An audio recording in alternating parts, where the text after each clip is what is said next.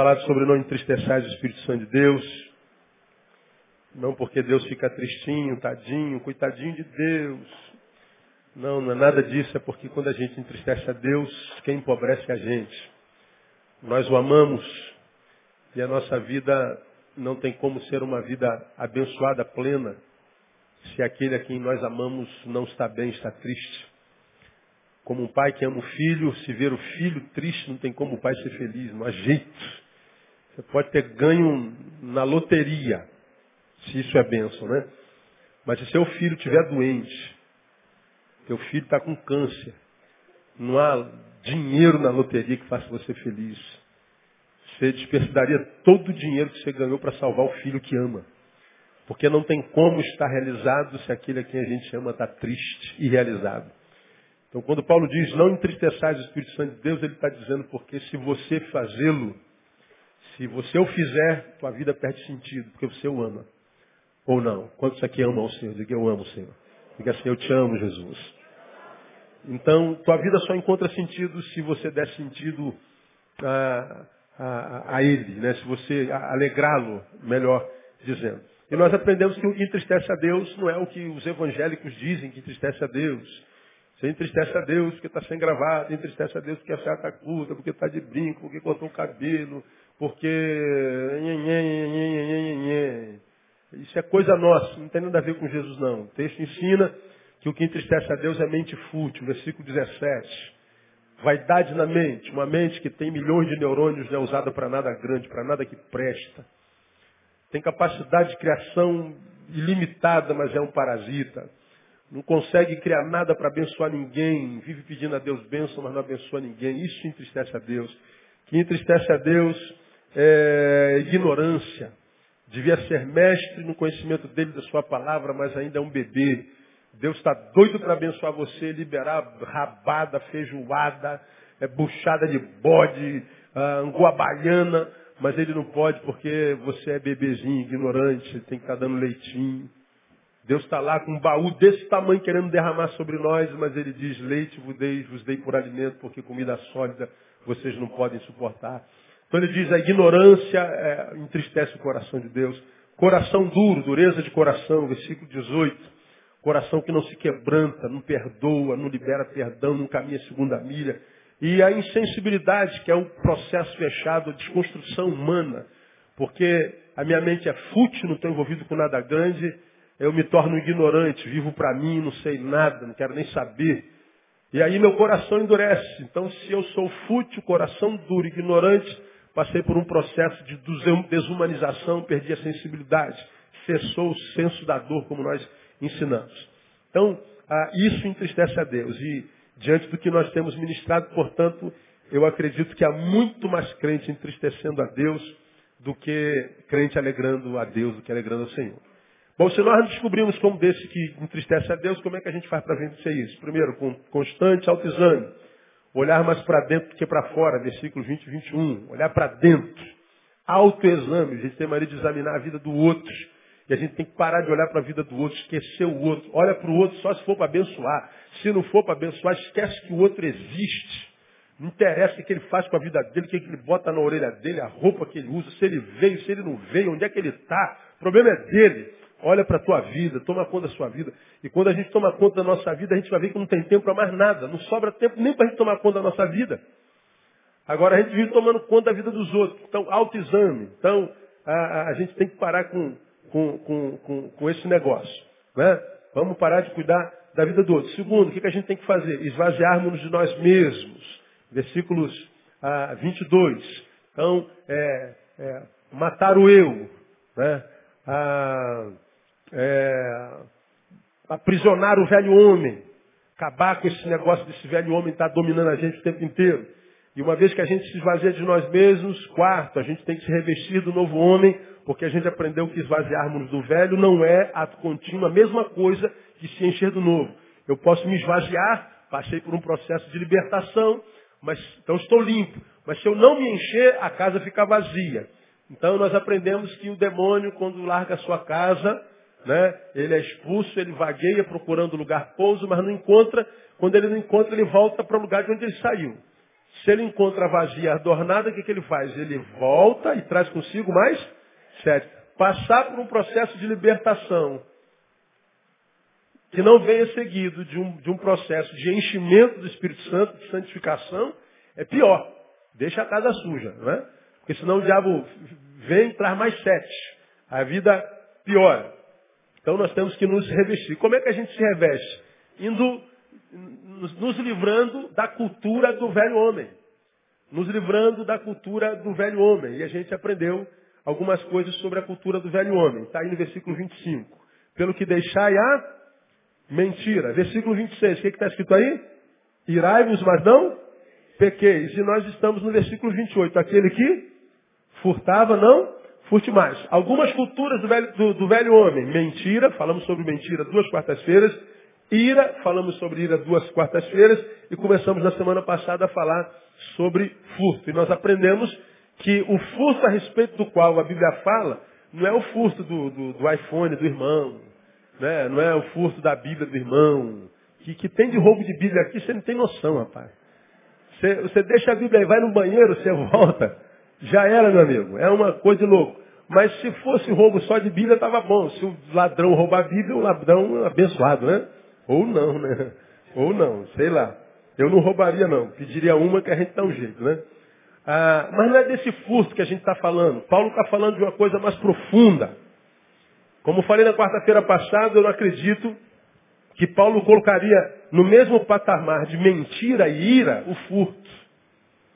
Mentira e ira são coisas da natureza humana e que são lugares onde se aloja o pecado, são subjetivos. O pecado é um estado mal da alma. O furto já é o fruto do pecado. Você aprendeu que o pecado não é o, o, o furto em si, não. Eu posso desejar furtar e não furtar. Agora, se o desejo veio, o pecado já está em mim. Frutificar no pecado é outra coisa. Ah, eu não peco quando eu, eu estou com a mulher do outro. A gente acha que adulterar é estar com a mulher do outro, como eu costumo definir, botar o pintinho no buraquinho errado. Não, para Jesus não. Pensou em botar? Pensei. Desejou colocar? Desejei. Então já pecou, já adulterou. Só que você não frutificou. Mas o pecado acontece na alma. A ira e mentira são subjetivos. O furto já é objetivo. Portanto, eu não acredito que Paulo colocou duas coisas subjetivas no mesmo patamar da objetivo.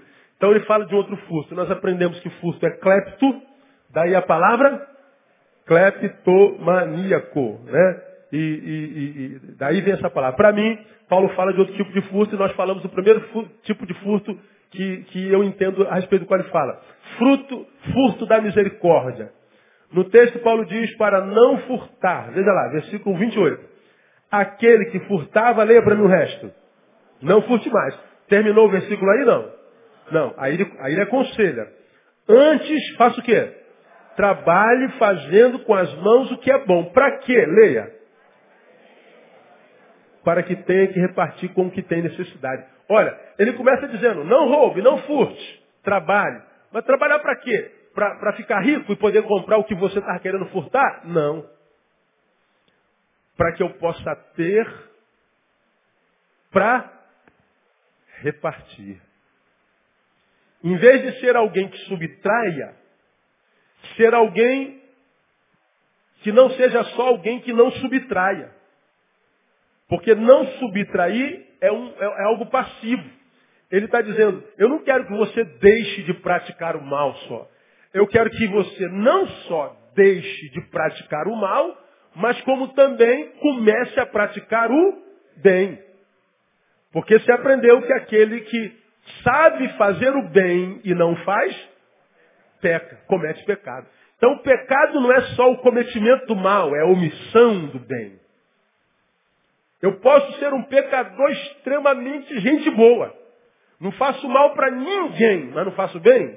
É a mesma coisa que aquele que faz mal. Então Paulo está dizendo, eu não quero que você só não roube, eu quero que você trabalhe para ter, para compartilhar. Eu quero que você seja misericordioso. Muitos de nós só nega misericórdia. a gente não compartilha nada. E nós aprendemos que não ajudar, podendo fazê-lo, é sonegar ao outro aquilo que ele tem direito.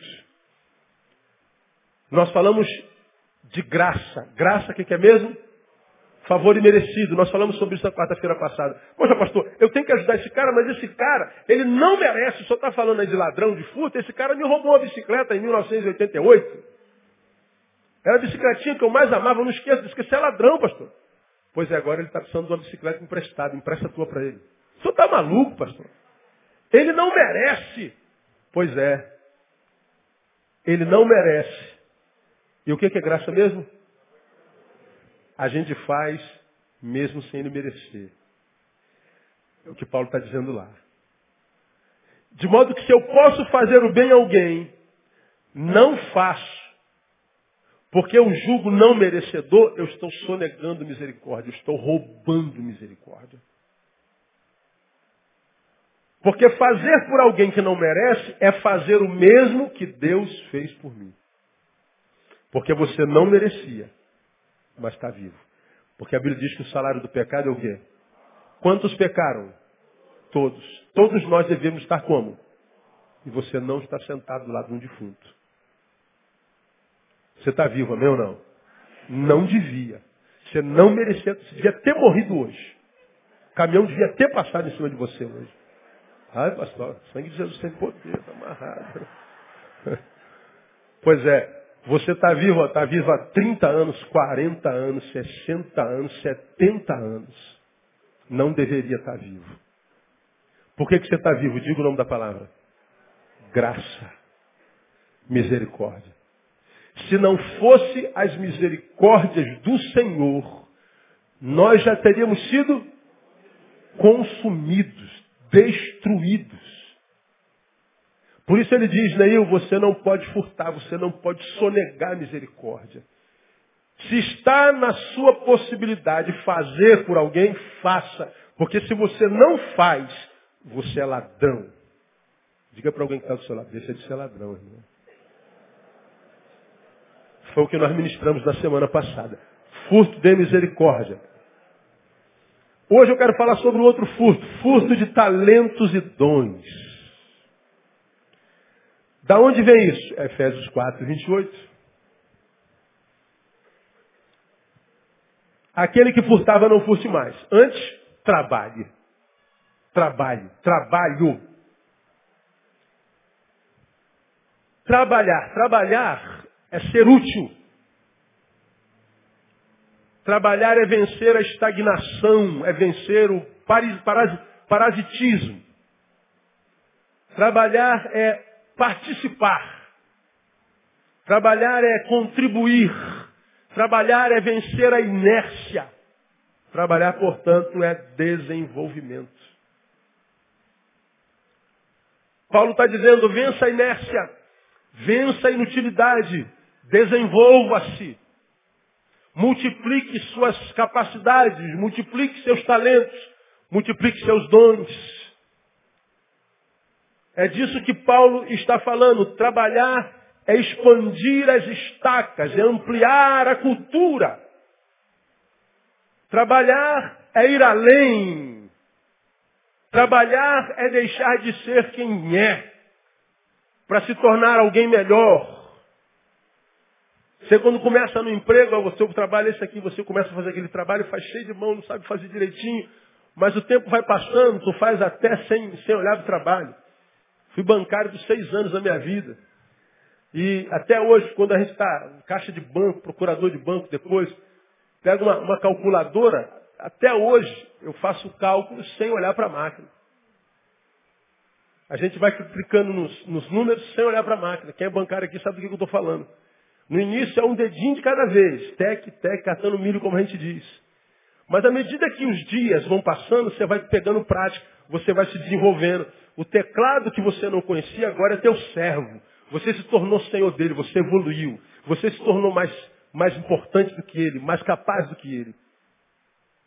Antes você o chamava de Senhor, hoje ele te chama de Senhor. Você não dominava a prática, mas você que aconteceu contigo, você desenvolveu. Trabalho é desenvolvimento. Ora, o texto diz que nós precisamos trabalhar, desenvolver, mudar. Toda vez que eu falo de mudar, você vai se lembrar disso. Há muitos anos atrás eu falei sobre mudança, sobre transformação. E peguei o conceito psicanalítico do que seja mudança. O que, a psicanálise diz sobre mudança? Mudar é deixar o que se foi no instante anterior. Lembra disso? Mudar é deixar o que se foi no instante anterior. Eu sou o Neil do lado teu, esquerdo do púlpito. Ai meu Deus, eu quero mudar, pastor, eu não sei, eu preciso mudar, eu não posso mais ser do jeito que eu sou, eu preciso mudar, tenho que ter uma mudança na minha vida, tem que ter uma transformação. Do que, você está falando? Você quer deixar de ser Neil do lado esquerdo do púlpito para ser outro tipo de Neil. Tipo de Neil você quer ser? Eu quero ser Neil do lado direito do púlpito. Tem o lado direito. Ora, para eu ser Neil do lado direito do púlpito, eu tenho que necessariamente deixar de ser o quê? Neil do lado esquerdo. Mudar é deixar o que se foi no instante anterior. Mudei. O Neil do lado direito morreu e nasceu o Neil do lado direito. Por que, que mudança é muito difícil? Porque todo mundo quer o novo, mas não tem coragem de largar o velho. Todo mundo quer algo novo, mas não tem coragem de deixar o velho, porque o que, que tem lá? Não sei. Mudar é um risco. Quando Paulo fala, trabalhe, evolua. Aonde está a evolução aí, pastor? Porque antes o ladrão olhava e não queria trabalhar, ele só queria retirar. Ele está dizendo, cara, evolua desse negócio parasita, cara, que não quer fazer nada, que quer colher fruto do trabalho alheio, quer viver na água do chapéu do outro. Vai ouvir o poeta que diz, na aba do meu chapéu você não pode ficar. Deixa de ser sem vergonha, evolua, cresça. Deixa de ser quem você é. Busca algo novo. Vai trabalhar, ô vagabundo. É o que Paulo está dizendo lá. Não é só deixar de furtar. Mas eu quero que seja uma evolução completa. Porque se você deixa de furtar, já é uma evolução. Mas não para aí. Não só não roube, mas como passe a trabalhar para que você possa dar o que antes você roubava. Olha a evolução. 180 graus, irmãos.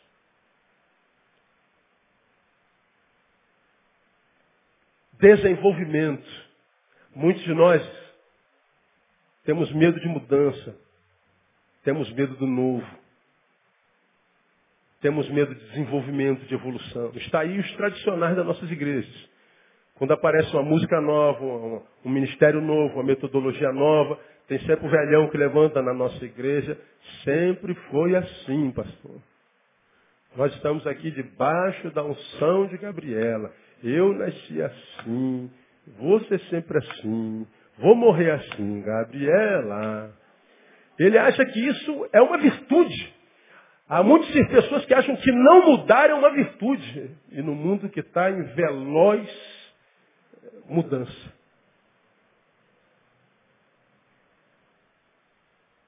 Muitos de nós infelizes com a vida, insatisfeitos com a nossa relação com Deus. Mas a gente não trabalha para mudar.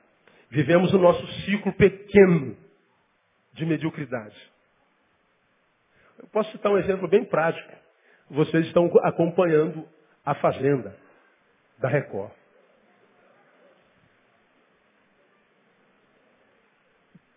Pega aqueles cabras todos que estão dentro da fazenda e veja os diálogos dele. O diálogo deles, o dia inteiro, é sempre sobre o quê? Digam. Sobre fulano está traindo fulano, fulano está jogando porque está no jogo. É sempre quem vai para a roça. Não há outro assunto. Não se conversa sobre mais nada. É um grupinho aqui falando do outro lado, outro lado, porque, porque o Dinei, porque a, a, a, a titia, é, porque a. É, é, mas não sei quem, e está lá porque está tramando, porque ele é falso, nunca vi hipocrisia e tal, e outro daqui está falando de lá e tal. O assunto é sempre o mesmo. Por que, que o assunto é sempre o mesmo? Porque eles estão confinados numa geografia, e o relacionamento é só dentro daquela geografia, com as mesmas pessoas. E quem se relaciona com as mesmas pessoas, na mesma geografia, o tempo todo vai conversar sobre a mesma coisa, sobre os mesmos assuntos, com as mesmas coisas, a vida inteira. como eles não têm contato externo, mas só com aquela mesma coisa, o universo deles diminui. O universo se apequena. Você já ouviu em algum lugar um cara falando que quem não se envolve, não se desenvolve? Pura verdade. Tirou aqueles meninos do mundo exterior onde nós conversamos sobre economia, sobre futebol, sobre a vida dos outros, conversamos sobre Deus, conversamos sobre desemprego, emprego, gordura, magreza, alegria, tristeza. Então, os nossos assuntos, porque o universo e o leque de relacionamento é maior, os assuntos e a vida amplia.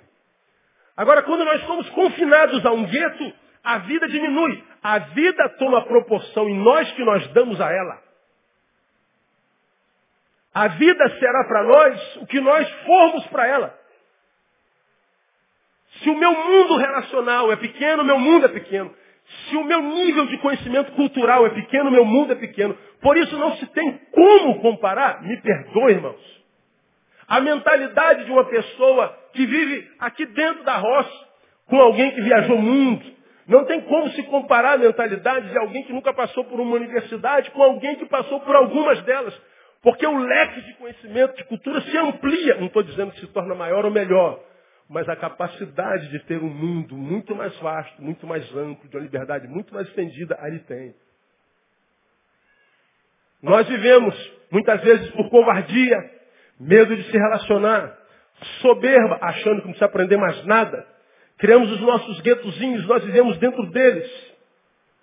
E muitas vezes a nossa vida perde sentido. A gente não sabe por quê. Porque quem não se envolve, não se desenvolve.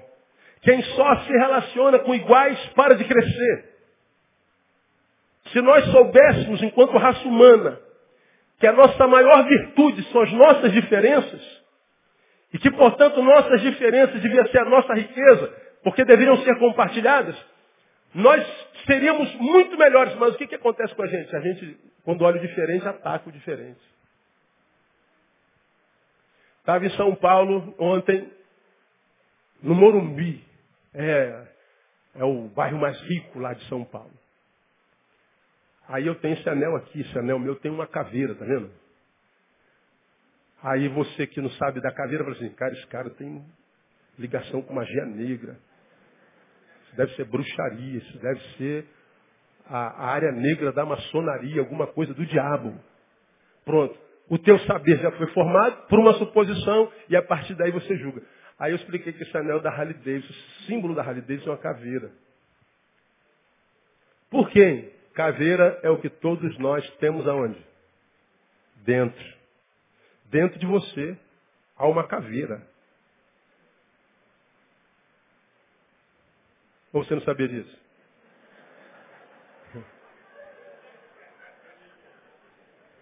Aí você fala assim, aquilo é do diabo, eu estou carregando você.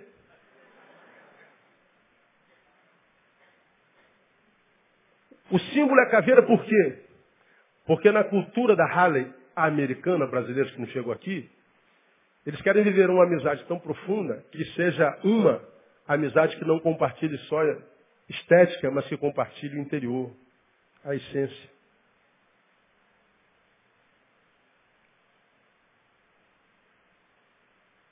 Aí a caveirinha tomou sentido, não toma? Aí o irmãozinho não resistiu. Ah, meu Deus, eu não sabia disso. Aí no finalzinho, pastor, eu já estava com medo do senhor. Quando eu vi essa, essa caveira. Agora, por que, que você está sabendo disso agora? Porque está no lugar onde alguém explicou isso que aconteceu. Você já se livrou de um juízo. Compartilhar a essência é uma coisa que nós cristãos deveríamos fazer e não fazemos porque nós não confiamos uns nos outros. Chamamos todo mundo de irmão, mas não podemos chamar todo mundo de amigo. Muitas vezes construímos uma comunidade de hipocrisia, onde todo mundo parece realizado, feliz e abençoado e ungido, mas por dentro está quase todo mundo depressivo, frustrado com Deus, sendo carcomido pela solidão. E não tem um amigo, uma multidão dessa para dizer, me ajude. Se todos nós tivéssemos essa cultura de compartilhar essência, a gente ia deixar a forma ia para a prática, para a essência. Agora, como que os saberes são trocados? Como que a evolução humana é desenvolvida? Como é que nós nos desenvolvemos? Quando é que nós crescemos, irmãos? É relacionamento. Como é que nós conseguimos mudar? Mudar para melhor? Transformarmos naquele que um dia sonhamos ser e nunca conseguimos. Tentar ser alguém melhor amanhã do que fomos hoje. Tentar ser hoje alguém melhor do que aquele que nós fomos ontem. Agora, como que nós vamos melhorar se a gente não tem coragem para mudar, para evoluir, para trabalhar? Se a gente está roubando de nós a possibilidade do trabalho, do envolvimento da relação. Quando Paulo diz aí, não só não roube, você não roubar já é uma evolução, mas não se contente em se livrar do que é mal. Tente se enriquecer do que é bom. Deixe de roubar, livrou-se do que é mal. Mas não para aí, evolua, trabalhe um pouco mais, para que você agora possa compartilhar. Passe, quem sabe, pela transformação de Zaqueu. Senhor, se de alguma forma eu tenho roubado alguém, eu agora vou fazer o quê? Vou restituir quadruplicadamente. Zaqueu está dizendo, eu só não mais não roubarei, mas como agora eu vou retribuir quatro vezes mais. Isso é transformação. Paulo de perseguidor não deixou de ser perseguidor, ele passou a ser perseguido. Ele sai da prática do mal, mas não para na não prática do mal. Ele começa a praticar o bem. Deixar o que se foi no instante anterior. Ora, nós somos chamados para isso, irmão. Porque a marca principal do Evangelho é o novo. O Evangelho são novas de grande alegria. Grandes alegrias novas, novas toda manhã, porque a misericórdia se renova toda manhã. Agora, onde é que a vida de cada um de nós, de alguns de nós, vai perdendo sentido, irmão, vai perdendo o colorido, vai ficando cinzenta. A vida está difícil para todo mundo, irmão, está difícil para todo mundo. Conversava com alguém, com uma das pessoas que na minha concepção, 45 anos de vida, 21 de ministério, talvez essa tenha sido a mulher que sentiu mais dor na vida com a qual me encontrei. Eu fiquei impressionado com a história dela, não tem como compartilhar. É, é, é incompartilhável a história dessa mulher. Está aqui me ouvindo. Compartilhei uh, diante das dores dela. Aí nós conversamos sobre como reagir à vida, aquela coisa toda. Aí eu mesmo falei, poxa, eu às vezes tenho vontade de, de, de chutar balde, eu tenho vontade de desistir muitas vezes. Tem dias que eu acordo, se eu pudesse eu não acordaria, estou triste, estou magoado, estou ferido. Ela regalou uns olhões. Como, pastor? O senhor sente isso? Ué, pô, pastor, engraçado, a gente olha para o senhor, parece que o senhor está sempre inabalável. Senhor também pensa isso, não é? O cara tem resposta para tudo, mano. O cara sabe tudo. O cara é um judão. É, vai. Respostas nem sempre são suficientes. Saber o que precisa fazer, se não for feito, resolve nada. Porque saber o que nós precisamos saber, todos nós sabemos. Só não temos coragem de fazer. Fazer dói. Às nós estamos com vontade de levantar de manhã e a gente não levanta embora saiba que precise levantar. Eu sei que eu já comi o suficiente para o almoço. E aí tem um eu dentro de você dizendo, você não precisa comer mais. A fome já morreu. Mas há um outro eu que diz assim, só mais um pedacinho. E você sabe que não pode ouvir esse eu, mas o que, que você faz? Come um pedacinho, pastor, eu não consigo emagrecer, eu não sei o que, que acontece comigo, pastor. Você sabe sim. Diga para alguém que é gordinho do seu lado, você sabe, ah, sabe.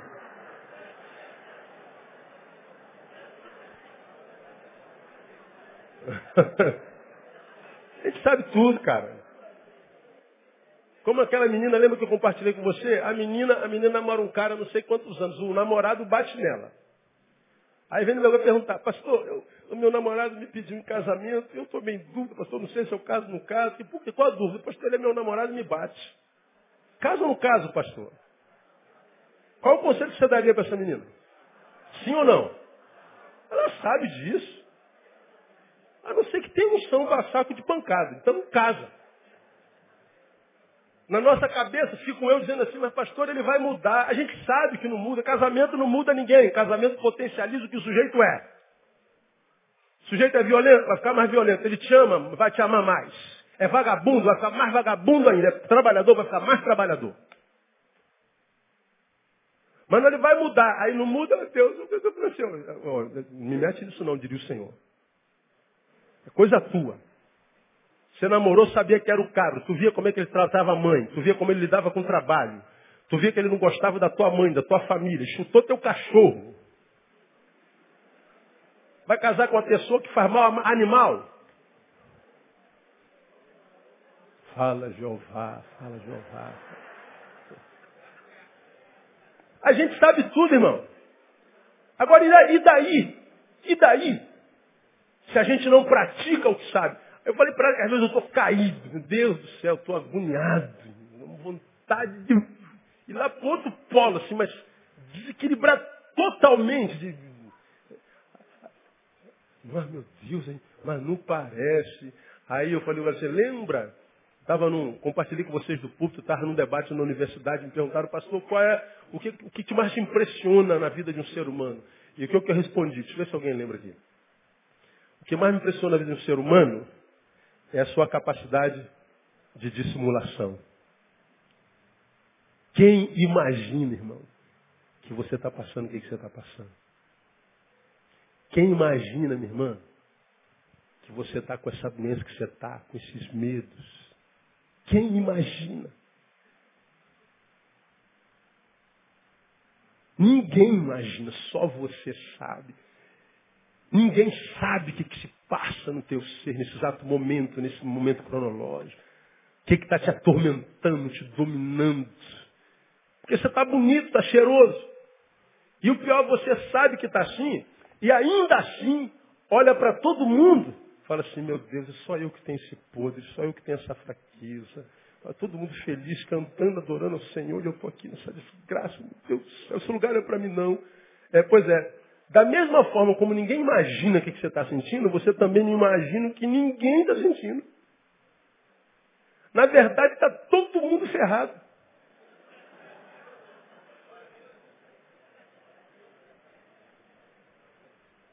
Só que parece que está todo mundo bem equilibrado. Nossa capacidade de dissimulação. Mas pastor, eu nunca podia imaginar. Eu falei, pois é, a senhora está imaginando errado, irmão. Tem dia que eu estou lá no público pregando, eu queria estar. Tá, ele... Oxe, não posso nem dizer onde eu queria estar. Tá. Vocês não voltariam domingo que vem. Mas eu não estou lá. Porque a gente tem que saber e praticar o que a gente faz. Isso é trabalho, isso é evolução, isso é disciplina. Isso é negar-se a si mesmo. Isso é morrer todo dia e renascer todo dia. É entender que em nós habita uma bênção e a maldição, que em nós habita um antagônico contraditório. De um lado, há um homem velho querendo se libertar da coleira que eu falei que o homem velho não morre, ele é amarrado, ele é dominado. O novo homem o controla, mas ele está sempre querendo se bater na coleira, querendo vir à tona para destruir a obra do homem novo que há na gente. E faz isso com tanta facilidade em tantas pessoas, tantos jovens que a gente viu sendo criado aqui, apaixonado pelo Senhor. E o velho homem dominou. E aí, para justificar que não foi dominado, diz Deus não existe. Quer dizer, o pior do homem nele foi dominado. Mudou para pior, regrediu.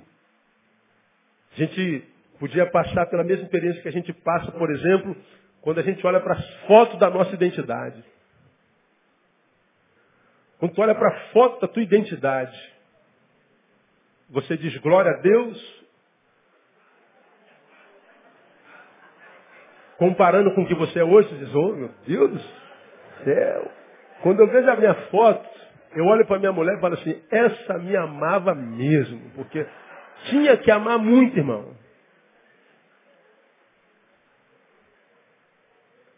Só, eu não era rico. Eu não era pastor famoso ainda, né, irmão? Não tinha nada. Casou comigo, tinha que me amar. Você vê minha foto no, no culto de casamento, meu culto de 20 anos de ministério, Ariovaldo estava do meu lado, o pastor Ariovaldo pregou no culto. Ele falou assim, Neil, André te amava mesmo, né, cara? Aí eu já sabia do que, que ele estava falando. Eu falei, mas por que aí? Pô, tu era muito feio, cara. Pelo amor de Deus, cara. Ariovaldo, e ele também, não é lá essas coisas, né, cara? Modéstia parte. Mas que a feiura do outro chama muita atenção. Aí eu zoei ele. Agora, me bota do lado da minha foto. Melhorei ou não melhorei? Não, tu melhorou muito. Agora, se eu perguntar para você aí. Melhorou, melhorou. Aí ele riu. com aquela risada que ele, que ele dá, na é verdade? Ah, na vida existencial, na vida espiritual, a mesma coisa. A gente tinha que se comparar com o passado e falar assim, oh, glória a Deus, eu evoluí, melhorei muito. Deixei de ser quem eu era. Eu cresci. Eu passei pela experiência que Paulo passou. Qual foi a experiência que Paulo passou? 1 Coríntios capítulo 13. Quando eu era menino, eu falava com o menino, pensava com o menino, andava com o menino. Mas ele diz, houve um tempo que eu passei a ser um homem. Quando eu cheguei a ser homem, o que, que ele fez? Acabou com as coisas de menino. Eu sou o assassino do menino que é em mim. De que menino que ele está falando? Do menino que se alimenta de leite. E se alimentar de leite diante de um Deus que tem rabada, que tem mocotó, que tem feijoada, é pecado. Deixar de evoluir por falta de trabalho é pecado. Ser quem é, podendo ser melhor do que quem é, é pecado. Aí a gente perde a parceria de Deus, irmãos. Porque o que Deus tem para mim, enquanto hoje, tem para aquele ser que eu sou hoje, mas amanhã eu preciso ser outro. Porque o Neil do dia 5, no dia 6, morre. E aí, Deus tem planos para o dia 6, mas para o Neil do dia 6. Mas se o Neil está preso no dia 5, enquanto culpa, por exemplo, enquanto medo, enquanto remorso, enquanto trauma. E quando eu estou preso lá em agosto de, de 2010, me machucaram lá e eu fiquei lá. Devia ter trabalhado contra aquilo, devia ter lutado, devia ter desenvolvido, ralado, me libertado do que fizeram comigo, mas eu continuo lá no passado. O meu hoje chega e eu não encontro Deus.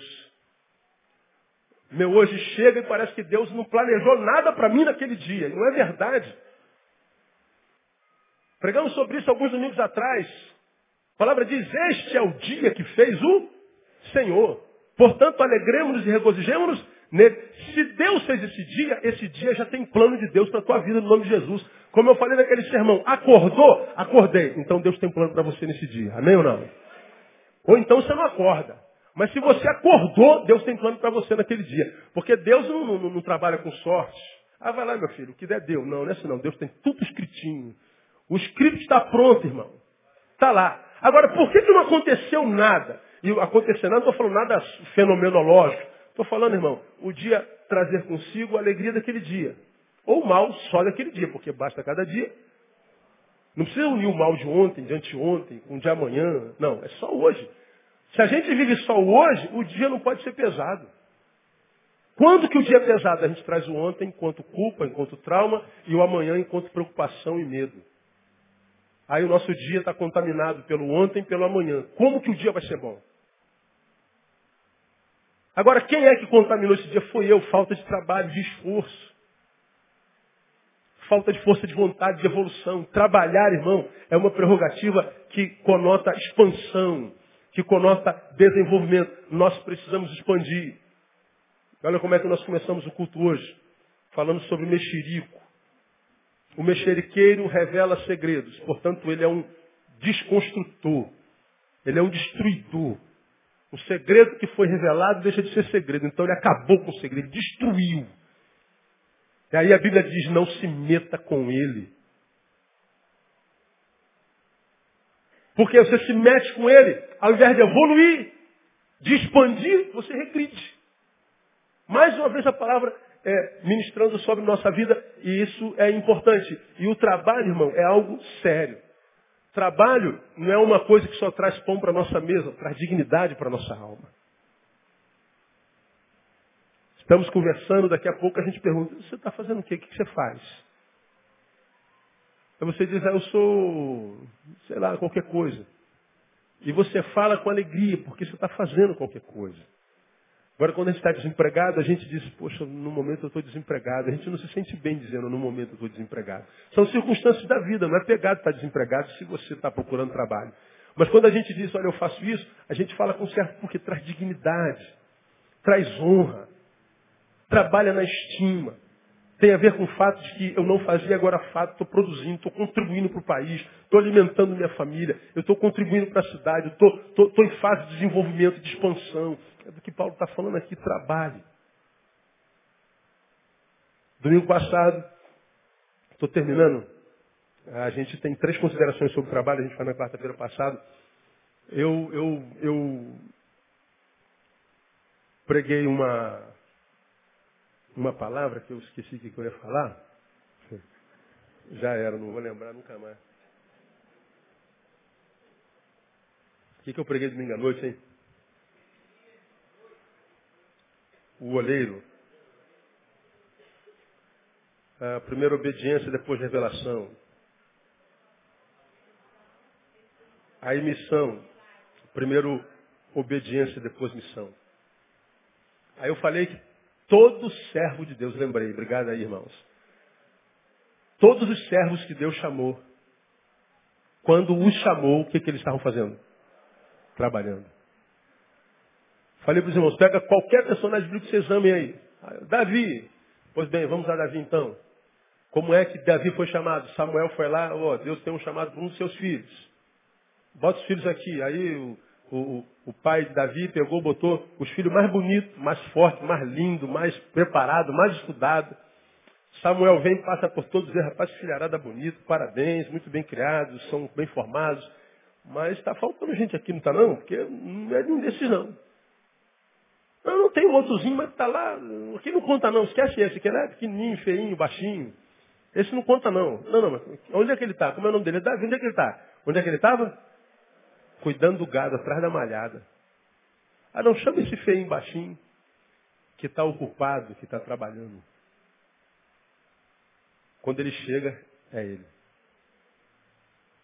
Deus nunca chamou quem estava desocupado. Deus nunca deu missão para quem não cumpriu missão antes da missão que ele deu. Pegue qualquer personagem bíblico. Por que, que Deus chama os que estão trabalhando? Porque ele sabe que o trabalho conota responsabilidade. Conota alguém que está disposto a cumprir a missão, a pagar o preço. Alguém que está disposto a deixar de ser quem é para se transformar em alguém melhor. Quando eu não trabalho, eu estou sonegando talento.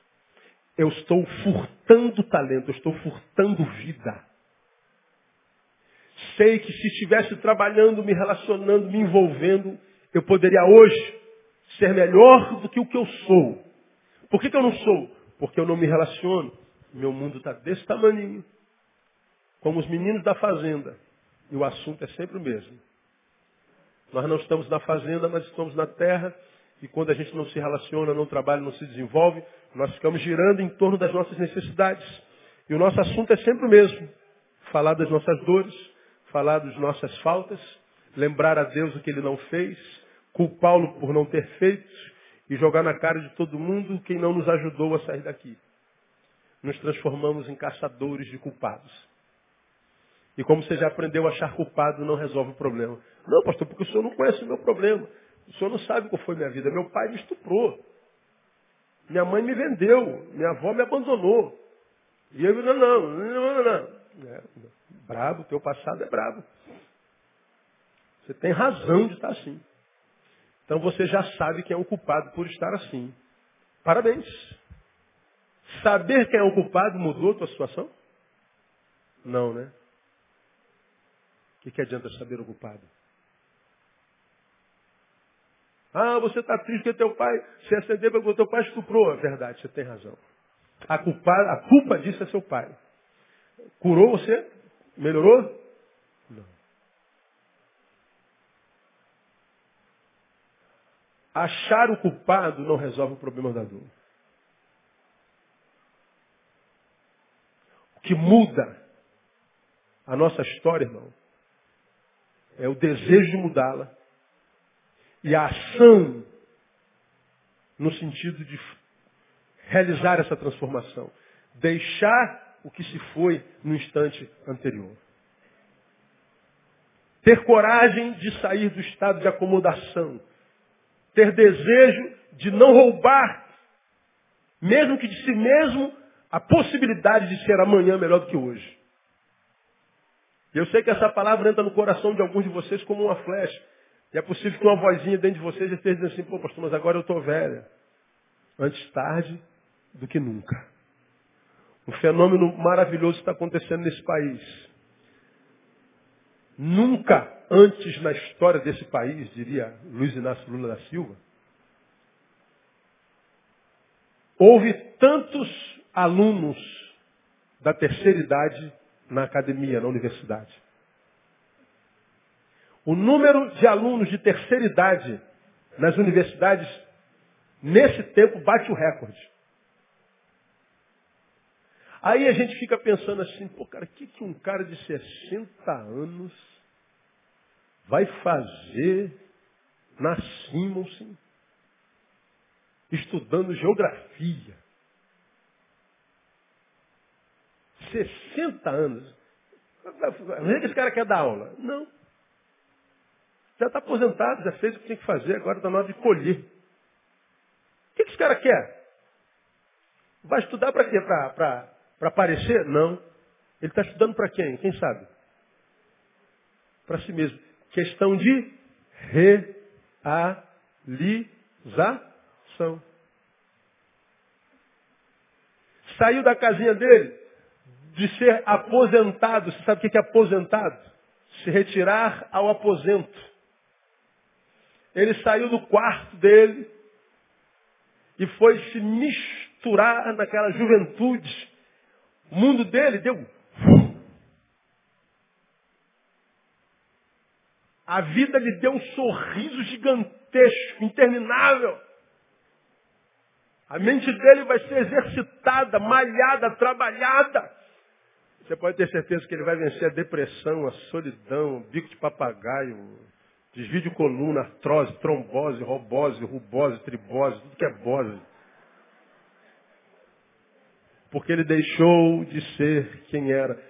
Aqueles problemas somáticos, psicossomáticos, todos eram para aquele homem que estava naquele aposento, retirado ao aposento. Como ele deixou o aposento e foi se envolver, as doenças que eram para o aposento sumiram. Ele deixou de ser quem era não roubou de si a possibilidade de evolução. Então, meu irmão, vai ser feliz no nome de Jesus. Vai fazer alguma coisa para melhorar de vida. Não é só para ganhar dinheiro, não. É para ampliar o leque do teu pensamento, das tuas emoções, do teu conhecimento. Vai ampliar a sua cultura.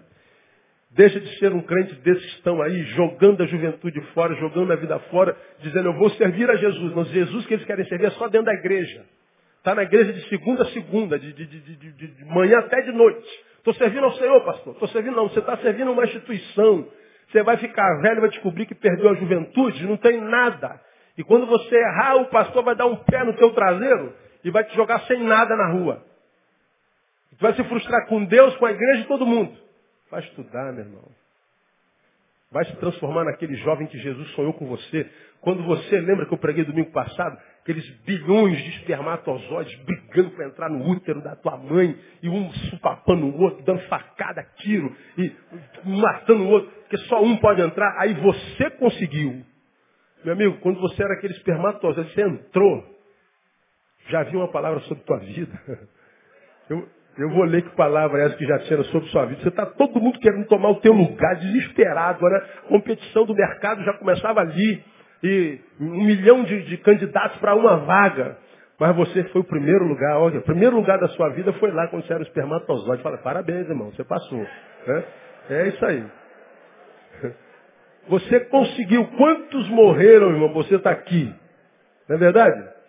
Então você é, é, é, é era, um vencedor. E quando você entrou lá naquele útero, já tinha uma palavra, os teus olhos viram a minha substância ainda informe sem forma. E no teu livro foram escritos os dias Sim, todos os dias que foram ordenados para mim, quando ainda não havia nenhum deles.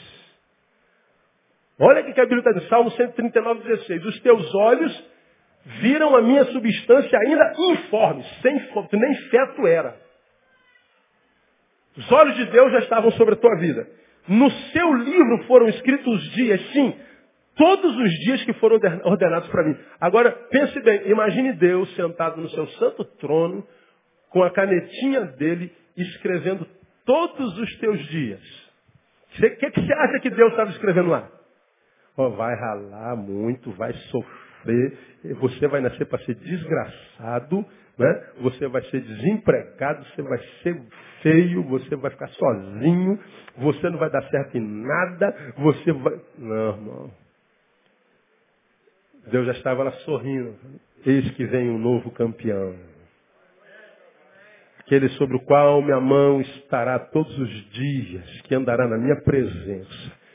Será meu filho e eu o engrandecerei. Tudo que ele acreditar, poder, ele poderá. Tudo que ele acreditar ser possível, será possível, porque eu o ajudarei. Ele vai se esforçar e me terá como parceiro. E tudo quanto ele fizer vai prosperar no nome de Jesus. Você acredita nessa palavra, meu irmão? Então vai fazer alguma coisa para deixar de ser quem você é, meu irmão. Não furte o trabalho da tua agenda. Não furte a possibilidade de ser melhor amanhã do que você é hoje. Vai tentar ser alguém capacitado para ter a melhor família, dar o melhor para o teu filho. Para quando você estiver velhinho, você continue se alegrando com os teus filhos, os filhos dos teus filhos. Porque o que Deus tem preparado para a gente é grande. Agora, se a gente rouba o trabalho, se a gente rouba a nossa esperança, se a gente rouba a fé, se a gente rouba a capacidade de evolução, nem Deus pode fazer nada.